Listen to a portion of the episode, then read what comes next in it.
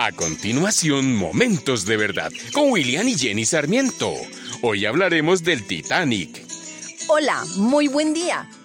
Hace algunos años se logró descubrir el sitio exacto en el que se hundió el Titanic en abril de 1912, dejando un saldo de 3.000 muertos.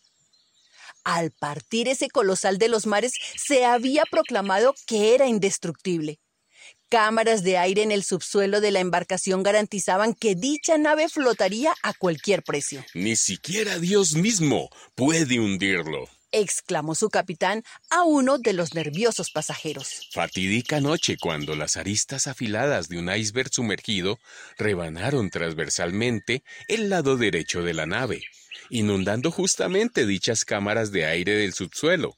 Los pasajeros no se dieron cuenta del peligro que les sobrevendría. La diversión continúa. La orquesta siguió tocando.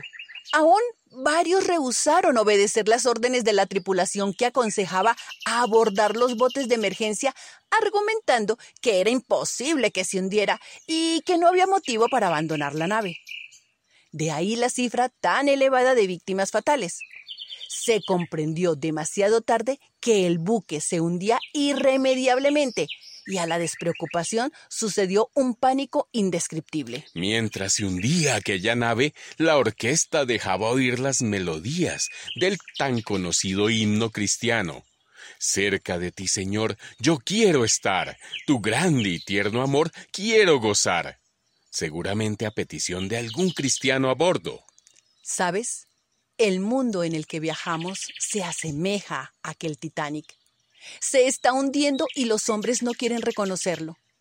Las advertencias no faltan, pero el hombre no quiere darse cuenta de la inutilidad de sus intentos. Nosotros como personas que creemos en Jesucristo y en su obra redentora, debemos pregonar a tiempo y fuera de tiempo, como dijera Pablo en la segunda carta a los Corintios, capítulo 5, versículo 20. Les ruego en el nombre de Cristo, reconcíliense con Dios. Su cruz, su muerte y su resurrección abren el camino a Dios y a la entrada a su reino. Solo falta tu arrepentimiento, tu fe en su amor y la decisión de subirse al bote salvavidas. Todavía queda lugar para ti. No lo dudes te puede costar la vida. Fue la duda y la incredulidad al anuncio de emergencia lo que mató a tantas personas en aquel barco. Y aquella historia de casi 100 años atrás se vuelve a repetir cada día. Recuerda, hoy puede ser el día de tu salvación. Te invito a orar.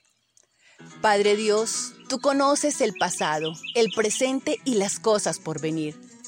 Tú sabes por las tormentas que estamos pasando y muchos vamos por el camino equivocado por nuestra necedad o falta de conocimiento y discernimiento. Te suplicamos tu ayuda, tu guía en todos nuestros caminos. Señor Jesús, hoy reconozco que tú moriste por mí en la cruz, llevando conmigo mis pecados y rebeliones. Hoy te pido que me perdones. Te abro la puerta de mi corazón para que entres y mores en mí te recibo como mi único y suficiente Salvador. Escribe mi nombre en el libro de la vida y permíteme vivir toda la eternidad bajo tu mando.